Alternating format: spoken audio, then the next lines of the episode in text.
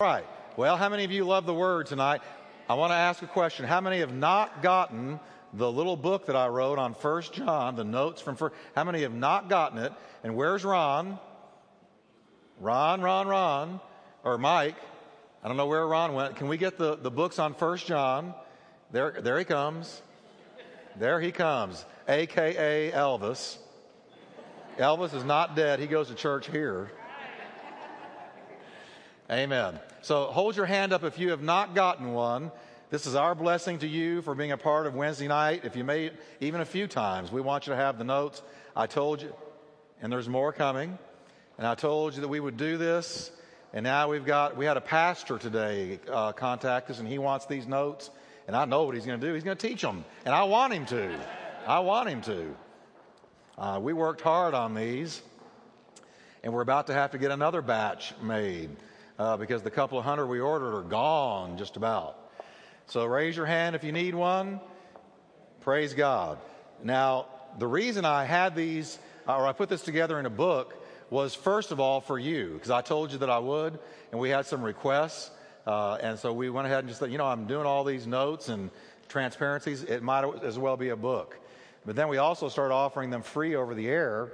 And now they're going all over Dallas, Fort Worth, and we're appreciative of that. Had a order from uh, Plano, Texas today uh, uh, saying, send us one of those books to the Thornton family. So the whole family is following along with us on radio in First John. And so what we are all about in our church is dispensing the Word of God. And we're blessing people all over the Metroplex. Amen? And that's what, we, if we'll do that, the water flows in, the water flows out. The blessing flows in, the blessing flows out. If you bless others, it says, He that waters will himself be watered. All right. Let's stand together and we're going to finish First John tonight. And then next Wednesday, what do we begin? I want to know if you've been listening. Hey, Jude. Don't. We had some boomers singing it already. We're going to go through the book of Jude, and I'm going to tell you, this is going to be so rich. And I'm going to do the same thing with Jude that I have with First John. We're going to get the notes all together, and we're going to uh, give them to you, and we're going to make a little booklet out of, first, out of Jude. Not, not the gospel according to Judas, but the book of Jude, the real Bible. All right. So don't miss next Wednesday. It's going to be great. Now, the confidence we have in him, we're going to finish First John on a high note. We're going to be talking about prayer. So you ought to know First John 5:14, and I'm sure you've read it many times, but let's read it out together uh, out loud together now, can we? Now, this is the confidence that we have in him that if we ask anything according to his will, he hears us. And if we know that he hears us, we know that we have the petitions that we have asked of him. I have a question for you. How many times is know mentioned in that verse? Twice, right? And then you have confidence once. So, do you sense that John is telling us there's some things in this walk with Jesus Christ that we ought to not think or hope so, or maybe so, or perhaps so, but we ought to know so? Now, when it comes to prayer, John doesn't want us wondering if prayer works. He says we ought to know that it works. So, since we know that God hears prayer, let's lift it up to Him right now. Father, we just thank you that because of Jesus, you hear us tonight. And we pray that you'll quicken your word to us. Lord, help us to have our faith increased in prayer. For Lord, we are to, supposed to be and are called to be a praying people, a praising people, and a praying people. And so, Lord, tonight, strengthen our faith in prayer and increase our prayer life because our faith has been increased. In Jesus' name. Amen. Turn to your neighbor and tell them prayer works. I got to just tell on I got to tell on two people that are here in our congregation tonight, you know that I have a little 350Z. It's my midlife car. It's, it's a sport car, and I've had it two years now. And all of you know about it because you saw it out there. And the first time I had it out there, people were literally walking around it, looking inside, gawking at it. And the teenagers are just, they have faith that one day I'm going to lose my mind and give it away to one of them. But now, this couple said to me, Today we were driving down the highway and we saw a silver Z go by at about 200 miles an hour. No, very fast. And they said, We decided we were going to have some fun with you and we gave chase. And we were going to catch up to you and wave. And they called up, Did you catch up? And wave, and it wasn't me.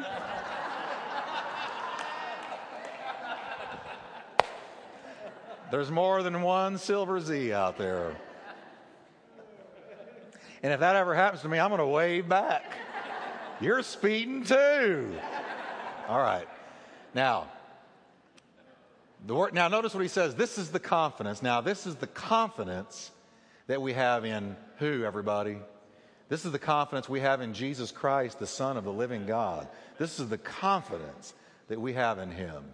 That if we ask, petition him, anything according to his will, he hears us. Now, the word confidence means free and fearless confidence, cheerful courage, boldness, and assurance. Now, notice that John is not dealing with, now I lay me down to sleep, pray the Lord my soul to keep. If I should die before I wake, pray the Lord my soul to take. Or a rub a dub dub, thanks for the grub, amen. He's not dealing with religious, ritualistic prayer. He's not doing that. He's saying, Dear Christian friend, we have a bold, cheerful, courageous assurance that when we approach Him in prayer, He hears us. I, Hebrews 4:16. Let's read this together. It's so powerful because the apostle in Hebrews 4:16 uh, really echoes John and tells us the way that we ought to be approaching God. So let's read it now. It let us therefore come boldly. Same Greek word translated confidence. It's the same word. Boldly is from the same Greek word that they translate confidence from. Same Greek word. Let us come boldly with confidence to the throne of grace that we may obtain mercy and find grace to help in the time of need. How many of you needed mercy this week? How many of you needed grace? More of you needed grace than mercy. Grace, let's just look at him for a minute. He says, Look, there's the throne of grace. We are believers redeemed by the blood of Jesus. So he says, we ought to be going to the throne of grace with boldness, with courage, with confidence, in search of and requesting two things mercy and grace. Now, grace is God giving you the, the want to and the ability to do the will of God. Grace provides two things it gives you the want to do the will of God. And then once it gives you the want to do the will of God, but you find it's difficult to do, grace gives you the ability to do the will of God. So, do you remember when you were a believer how something was awakened in you where you wanted to walk in ways that please God? You wanted to walk in ways that please God. See, that's one of the earmarks of a child of God before you were saved, righteousness was no issue because you were living in sin and, and there was no desire to please the true and the living God. But once you look up and you say, Abba, Father, Daddy, and He's your Father, He puts in you a new nature, and that new nature has a desire, and the desire is to please God. Now, it is God who works in you, Paul said, both to will that's the want to do. And to do. That's the power to do the will of God. See, every single day of our lives, God is working in our hearts as believers. He's working every day. And what's He doing? It is God who works in you both to will and to do the will of God. Both to will, I want to do it, and the power to do it. And that's the operation of the Holy Spirit in our lives every single day. Weren't you aware of it today? I was aware of it today. I want I love feeling the smile of the heavenly Father. And it grieves me if I don't feel the smile of the heavenly Father. That's the earmark of a child of God. Somebody lost, it is not in their mind to please God. But somebody saved, wow. You know, if you grieve him, you grieve the Holy Spirit, it hurts you. Not that you got caught, but that you broke relationship with God. You broke fellowship. So, John is telling us when you're a child of God, something happens. And when you approach God, see, He's removed your sin and He's removed the shame from sin. And so instead of cringing and cowering and ducking and dodging in His presence, instead, there is a boldness that only the blood can give you. Only the blood of Jesus can take away the shame and the guilt of sin to the level that you can boldly go before the presence of God and ask for grace. It's the throne of grace. It must be dispensing grace, so I need grace. And why do we need grace? We need grace to give us the desire to do the will of God and the power to do it. That's why you go to Him and ask for grace. Have you ever been dealing with something in the will of God. You knew it was the will of God, but you just didn't have a desire to do it. That is, you were struggling with it. It became a war inside of you. And you just had to go to God and say, you know, to be real honest with you, Lord, I need to start at base one and just ask you to give me the desire at all. And you know what He'll do? He'll grace you to give you the desire. And they say, Well, Lord, I've got the desire, but I just can't seem to come through. He says, Here comes grace. Now I'm going to give you the power to do it. So we know that with anything God is telling us to do, He's going to grace us to do it.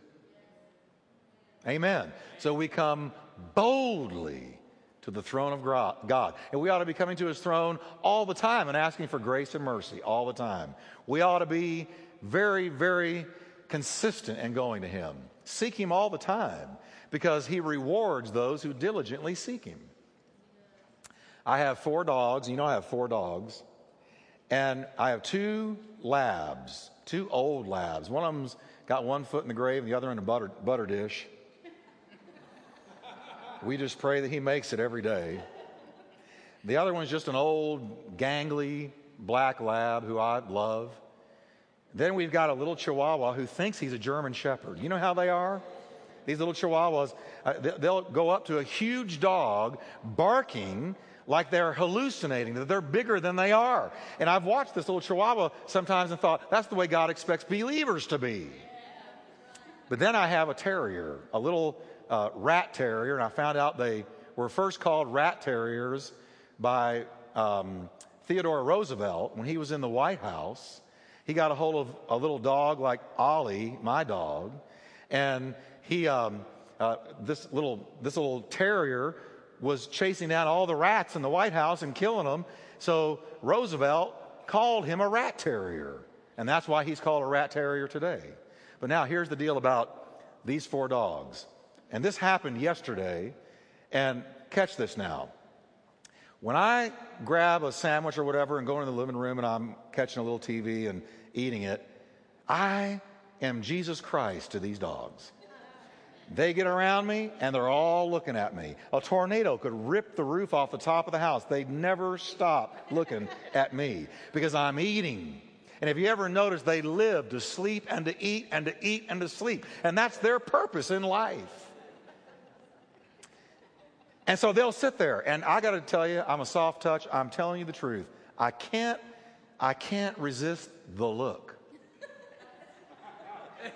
I mean, one of them, the Chihuahua, has leaned in so far at times when I've been eating, leaned in so far, so caught up in my chewing the food, he fell off the fireplace. I mean, it's just this increasing where he's just, where I feel like if I don't feed him, he's, he's going to die right here. Now, I have those four dogs, and, and in the living room, they'll stay, but I've noticed something. When I get up, and I will say to them, It's gone, it is gone. The chihuahua walks away, The two labs, they don't care. They're half asleep anyway. They just stay where they are. But when I get up and go somewhere in the house, the terrier follows everywhere I go. When I go into the kitchen, grab something off the shelf, he's looking. When I go to the refrigerator, there's my shadow. When I walk into another room, he's right by. He's almost omnipresent.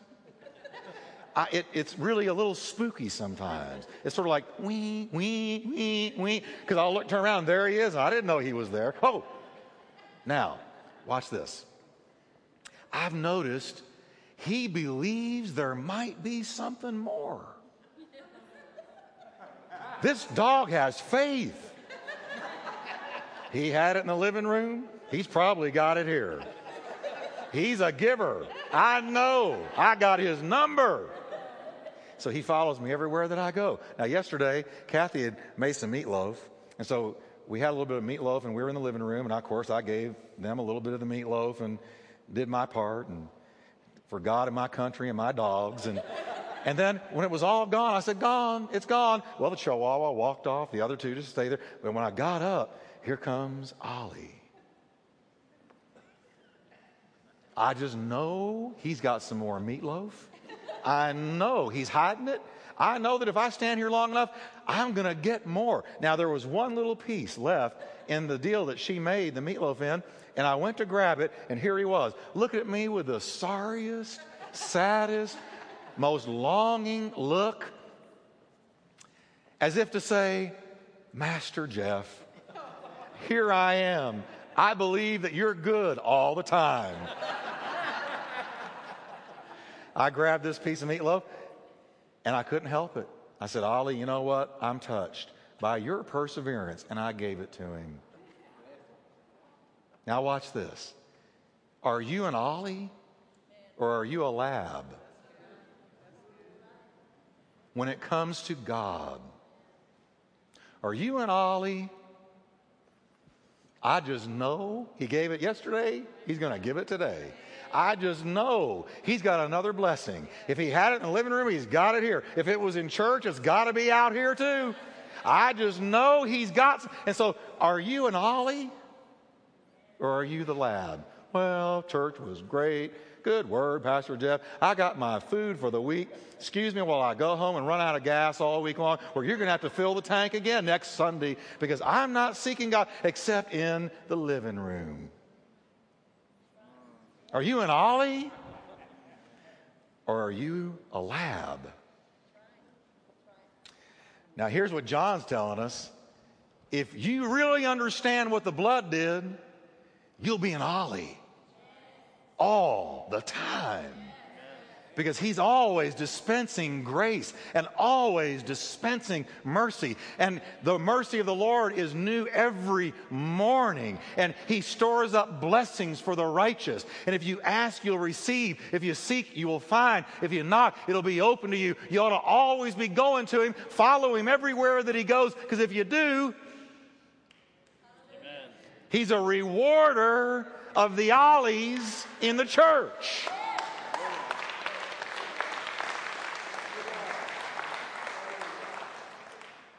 Everybody say, I'm an ollie. You got to be. You're here on Wednesday night when everybody else is home watching the Babel box. So that tells me you're an ollie.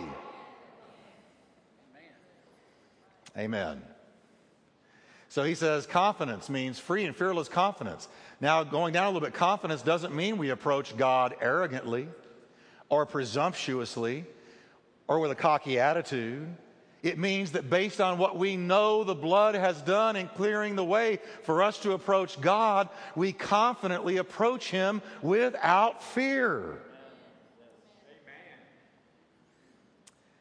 Now he says, this is the confidence that if we ask, everybody say with me, anything that happens to be in His will. That's a lot of things. So the word ask is in a verb tense, signifying continuous action. It's also in what we call the middle voice, and that's important because the middle voice means the asker is requesting something for his own.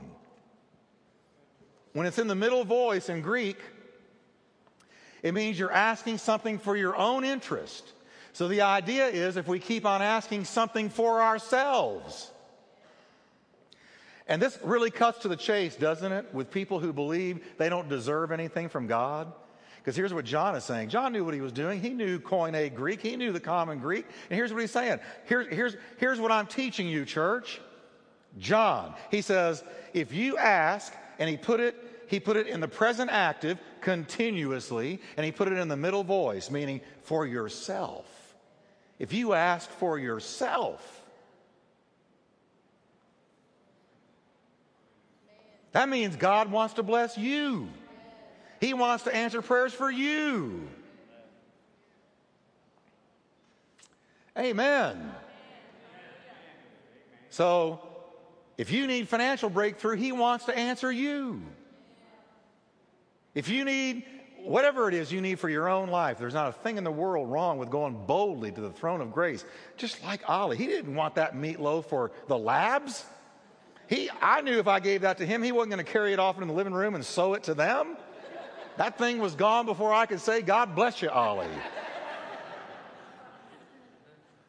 He wanted it for who? Himself.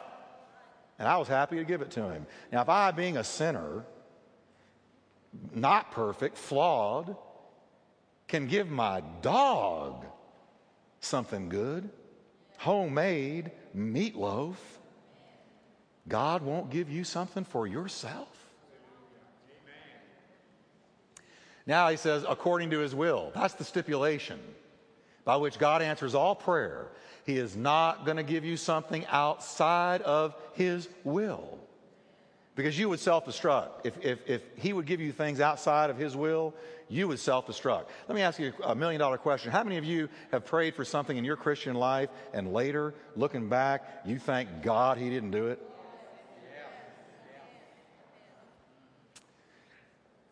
The model prayer for this principle is Matthew 26, 39, where Jesus Christ himself in the Garden of Gethsemane prayed this way. Can we read it together? Oh, my Father, if it is possible, let this cup pass from me. Nevertheless, not as I will, but as you will. That's the model prayer. If Jesus Christ, the Son of God, was brought to the place where he in his flesh did not want to experience what the cross brought. But he said, Not my will, but thine be done. Your will be done. Then with us, once we discover something is the will of God, then we can have confidence that he wants us to have it. But if we don't know whether or not it's his will, sometimes you got to seek God for a while and get into the word for a while to find out if something is his will. And then God will do it. Now we know that it's His will to provide for us, do we not? We know that it's His will to save souls. We know that it's His will that we be good witnesses for Him. We know that it's His will that we overcome sin in our lives. So there's all kinds of things we can pray about we know are the will of God. And when you know it's the will of God, you know you have it, and He's giving you the grace to obey Him. Now, the promise is not that He grants it, but that He hears us, which means to hearken to us. Here's what God will do He answers in His own way, usually better than we could have imagined. Amen? See, our children will ask us for things sometimes, and we'll say, You know, I hear you and I really do want to bless you and I want to answer you. But I know, because I know more than you, that if I just gave you what you're asking, you're going to get an inferior product. I hear your heart, but I'm going to answer you in ways that you couldn't have thought of in your young mind. God reserves the right to answer our prayers in any way that He wants to. In any way that He wants to. And I got to tell you by experience, I can tell you that um, most of the time, he doesn't answer it exactly the way I thought he was going to. He usually comes around from a different direction, in a different form, in a different way, and almost always in a different timing. How many of you have felt that God is slow like molasses? Spilling down a tree. By the time you answer me, I'm going to be dead.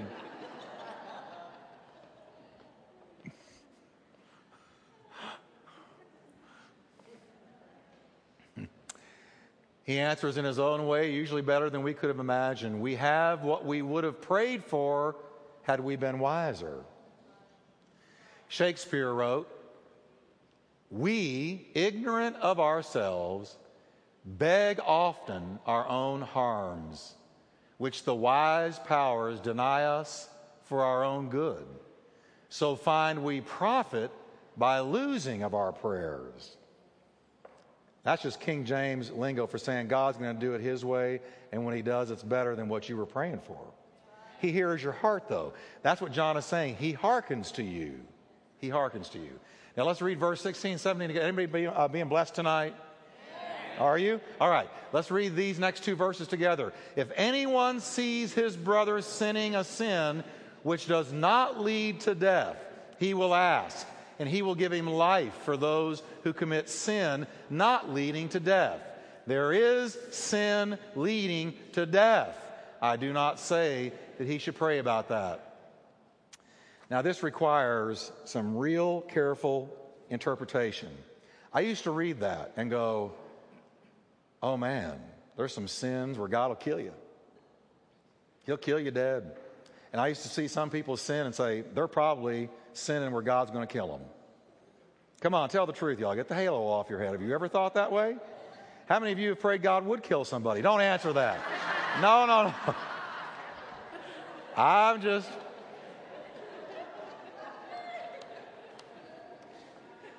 No, come on.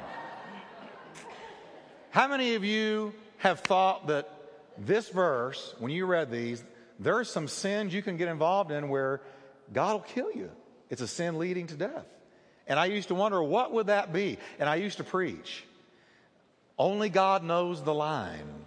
And when you cross it, He's going to take you home. Better put, He's going to kill you. I don't think that's what He meant. And so I had to learn. I probably said some things maybe a little wrong there. Here's what I think He's talking about.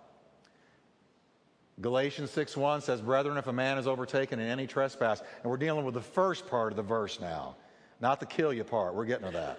But notice the first part. Brethren, if a man is overtaken in any trespass, you who are spiritual, restore such a one in a spirit of gentleness. What does it say we're to do when we see a brother or a sister erring? What are we supposed to do if we're spiritual? Say the seven letter word with me restore. You're not supposed to condemn them. You're not supposed to judge them harshly. You're not supposed to treat them like they have the bubonic plague. If you're spiritual, then you will have the desire to see them restored. We're not supposed to be like the Pharisees who wanted to kill the woman caught in sin. We're supposed to restore. Now, I got to tell you, when I look at the church out there, I don't see this in a lot of our churches. They do not restore. They kill, they condemn, they judge, they'll beat you to death. All the while, they've got 10 sins in their own life. I want you to notice you say a lot about yourself and your spiritual maturity by how you respond to an erring brother or sister. You speak volumes about yourself. If you go out condemning them and judging them, and I'm not talking about not calling a sin a sin, I'm talking about calling a sin a sin, but loving the sinner and seeking with all of your being to restore them. We don't do that. The American church I, will guarantee you I'm right about this. I just know it in my knower that any given Sunday, there's thousands and thousands of people across America not in church because when they erred, they were treated by Pharisees, not restorers. Verse 18 We know that whoever is born of God does not sin, but he who has been born of God keeps himself, and the wicked one does not touch him. Now, let me just hold verse 18 for just a second. And let me just go back for a moment. Be sure I've got this right. Yes. Oh, I see what happened. I see what happened. There. I went ahead, ahead of myself a little bit. The verse we read having to do with the sin unto death. What is the sin unto death? What is it? It's not talking about some outstandingly horrific sin that brings physical death as its punishment from God. So say, Praise God. That's not what it's talking about. John has in mind those antichrist types who went out from us, but they were not of us, for if they had been of us, they would have continued with us. What had those people done who had been in the church but went out from them? And John said they went out from us because they were not of us.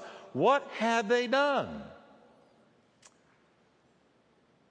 John answers again Who is a liar but he who denies that Jesus is the Christ? He is Antichrist, who does what, everyone? Say it with me denies the Father and the Son. So the sin leading to death is the sin of denying the incarnation. God come in the flesh in the person of Christ to save us from our sins. If you deny that, that's the sin to death. You're going to perish forever if you deny that. Any other sin, the blood forgives. The blood washes it away. So people who say, oh my gosh, I'm terrified that I've blasphemed the Holy Spirit and that um, I've lost my salvation. Blasphemy of the Holy Ghost, I'm convinced, in studying the scriptures, has to do with denying the incarnation. Because here comes the Holy Spirit convicting you that Jesus is the Christ, and you say, I don't accept it. And you reject it. And when you deny the incarnation, you have offended for good the Holy Spirit, and you're lost. That's the sin leading to death. Guaranteed. So, say with me, I didn't do it. I can't tell you how many times as a, a, preacher and a pastor, I've had people come up and say, Pastor Jeff, I just know I committed the unpardonable sin. I blasphemed the Holy Ghost. I said, Are you really concerned about this? And they said, Yes, I'm terrified. Then you're not lost. Because if you were lost, you wouldn't be terrified of it. Let me know you're out there, church.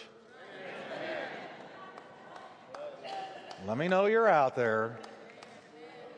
So, the unpardonable sin is when you blaspheme the Holy Ghost. And how do you do that?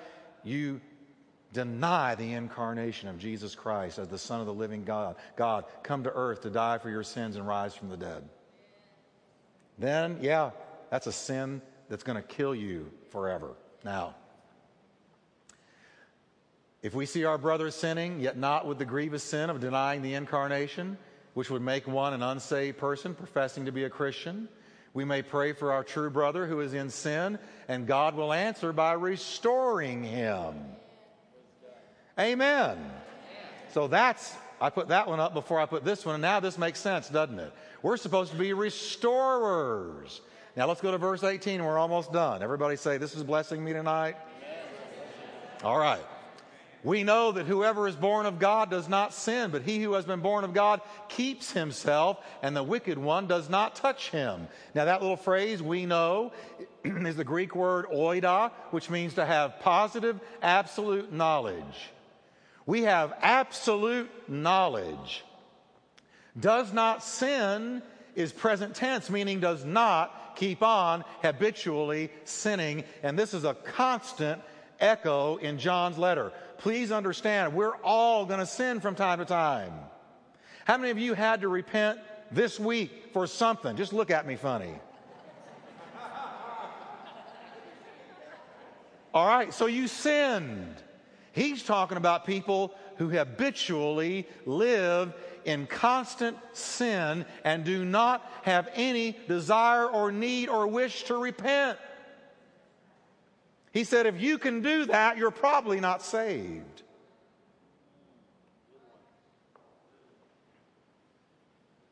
Boy, I'll tell you, y'all are just quiet tonight. I know you are. So, keeps. We know that he who is born of God does not sin, but keeps himself. Now, keeps means to take care of or to guard. This is what the child of God does. God puts in you something that says, if you sin, you want to repent and get it right. You keep yourself. You guard your heart. You guard your life. And if sin gets in, then you repent and you go back to guarding yourself. There is a, there is a guard on the inside of you. His name is the Holy Ghost and he guards you.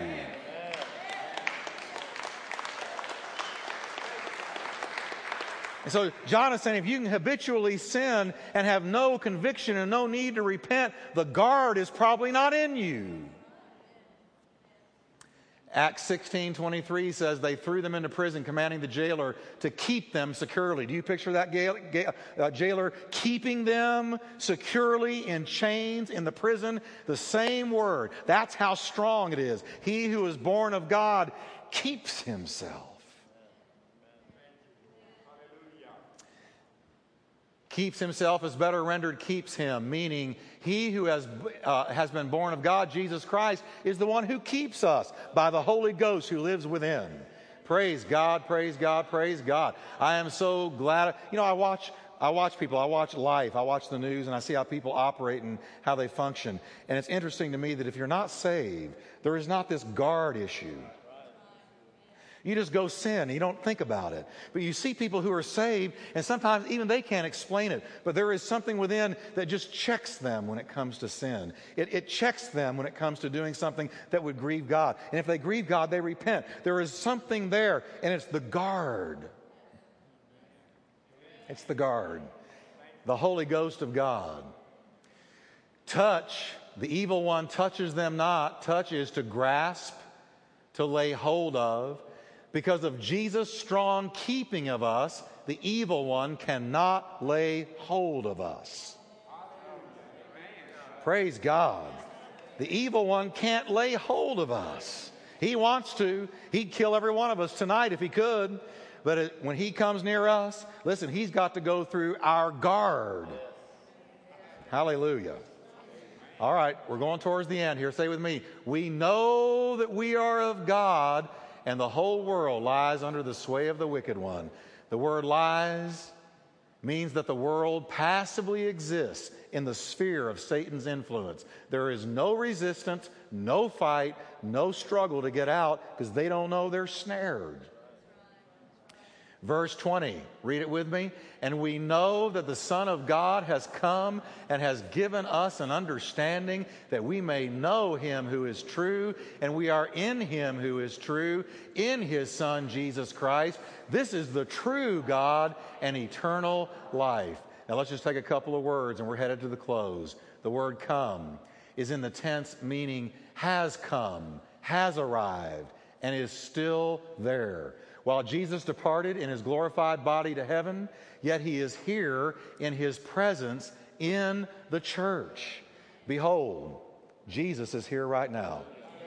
By the Holy Ghost, He's teaching our hearts. He's guarding us from the evil one who cannot touch us though he wants to, he cannot kill us though he wants to. We have a guard, we have a teacher, we have the presence of the one who died for our sins and rose from the dead. He is here and always will be till we go to glory. Give him a hand of praise tonight. Hallelujah.